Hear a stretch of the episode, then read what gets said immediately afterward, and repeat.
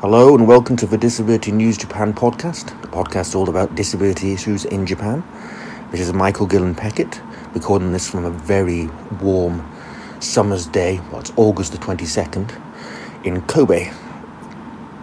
I don't know if this is a, a, a record breaking summer, but it, it does seem to have, more so than other years, in the eight years I've been here, been consistently over 35 Celsius for, for days on end hate to say it, we could do with some rain or typhoon just just to cool things down for a while. Obviously, it gets warmer once a typhoon has passed. One's on the way, apparently, I think. I've not made a podcast for a while, basically because not much has been going on that isn't COVID nineteen related.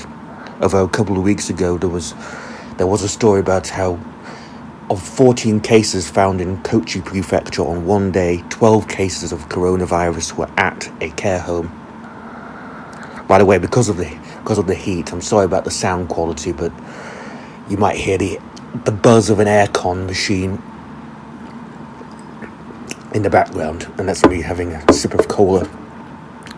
I would turn it off, but quite frankly, as soon, as soon as you turn it off, even though it's only been a few seconds, you just turn into like a fountain of sweat. So it's staying on.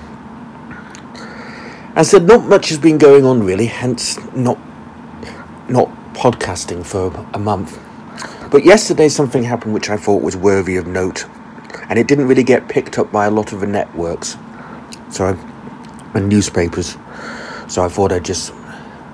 It's not much to say about it, but here it is. Yesterday, so August twenty first, Nippon TV, which is the network arm of the Yomiuri, if you're curious well, they received a threat. It's not clear how, how the how the threat was made, but either way, the Tokyo Metropolitan Police Department was was involved, and the threat was from a 20 year old university student, a man who said that he will release sarin gas at Budokan and will kill a lot of disabled people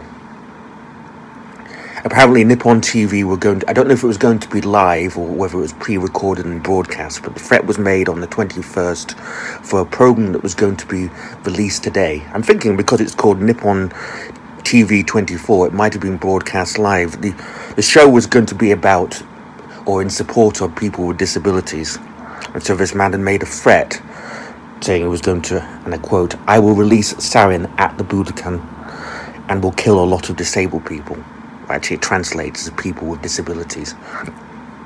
The Budokan, if you don't know, is the uh, the concert hall. I believe you can get a there's a famous concert of Bob Dylan at the Budokan. But anyway, there's not much else to say about it other than he, he was arrested for obstructing work not for threat, not for threat of terrorism, which is what you could argue it was. Obstructing work, he, he's apparently admitted the charges, although the police are still looking for motives. So, not much else to say about it, really. But the the link to the translated article is in the show notes. But I just thought it was worth mentioning because, as I said, not, not many of the networks have picked it up. Possibly because there's not much else to say about it.